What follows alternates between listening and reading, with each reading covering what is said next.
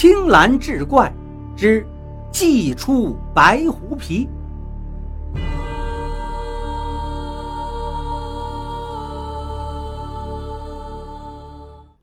郭掌柜就是利用抻皮子的计谋，害惨了金四海。这个行业机密，宋大人已经知道了，肯定瞒不过他，所以这种方法是不能再用了，得想其他办法。他正坐在铺子里思考，胡三来了，一进来是大声叫屈呀，说是昨天带来了五张白狐皮，准备卖给郭掌柜的。想不到呢，被官府强行没收了。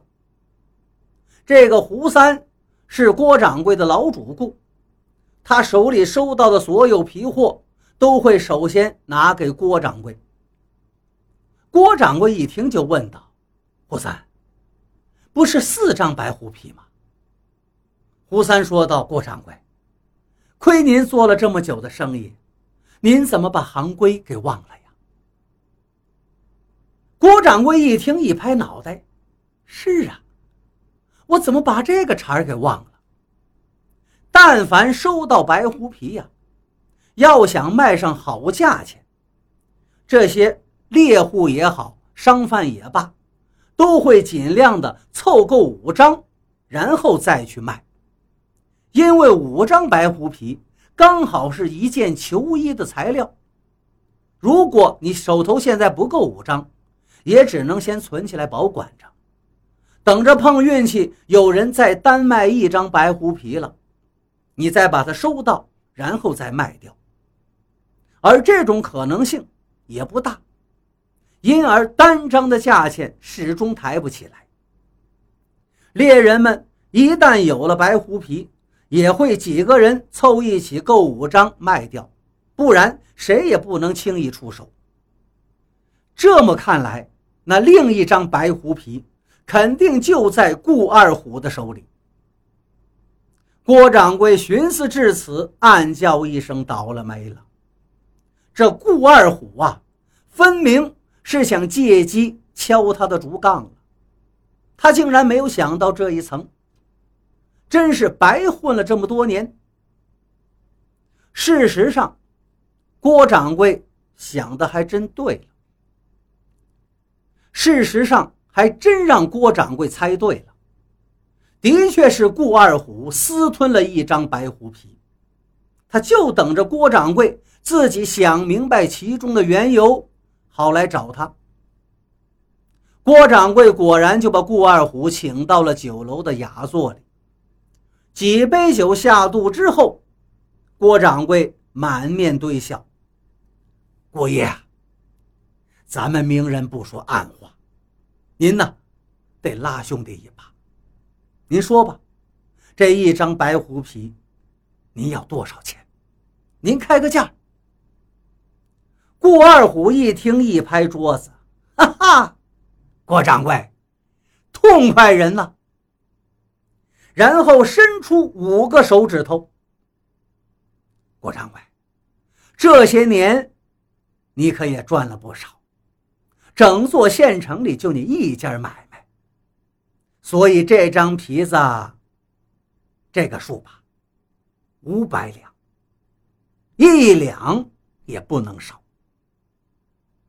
郭掌柜暗自骂顾二虎真黑呀，最后讨价还价，三百两成交了。到了晚上，郭掌柜把三百两银票悄悄地送到顾二虎的家中。拿到了另一张白狐皮，白狐皮拿回来之后，郭掌柜连日赶制球衣。球衣做好之后，送到了内衙。宋大人接过来，又跑到里头交给他的夫人。夫人仔细检查一遍，点点头说：“这些白狐皮并没有抻过，不错，是好东西。”宋大人来到厅堂，却拉下脸冷哼一声道：“呵 呵郭掌柜，据我所知，四张白狐皮是做不够一件球衣的。你是从哪儿找到另一张白狐皮的？快快，如实禀报！郭掌柜一听，这是节外生枝啊，连忙解释说他自己费了好大的劲儿，才找到一名深山里头的猎户买到的。谁知宋大人一拍桌子，喝道：“胡说！你欺负我不明白吗？白狐皮非常之稀有，怎么可能刚好被你买到？你说是哪个猎人卖给你的？我派衙役把他拘来跟你对质。”郭掌柜这话本来就是个谎言，他哪能说得出来是谁呀？如果随便指出来一名猎人，但是那个人要架不住当面锣对面鼓的对峙，还得把自己供出来。前思后想，看来今天不说实情，这一关是不好过了。万般无奈，只得把顾二虎给招了出来。他也想了，顾二虎敲了自己三百两竹杠，我凭什么还为他隐瞒呢？你顾二虎不仁在前，也休怪我姓郭的不义。宋大人听完，鼻子都快气歪了，赶快派人把顾二虎喊来对质。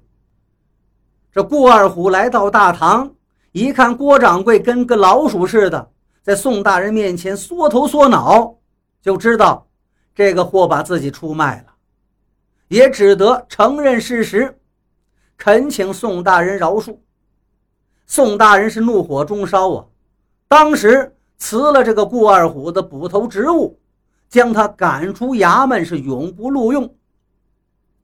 也难怪宋大人惩罚会这么重，因为顾二虎坏了他的好事儿。宋大人其实做求医是假，他也知道四张白狐皮做不了一件求医。他的目的本就是想借机狠狠地敲诈郭掌柜一笔，现在这个情况呢，师出无名了，让他没办法再敲诈郭掌柜了，所以只能拿着顾二虎出气。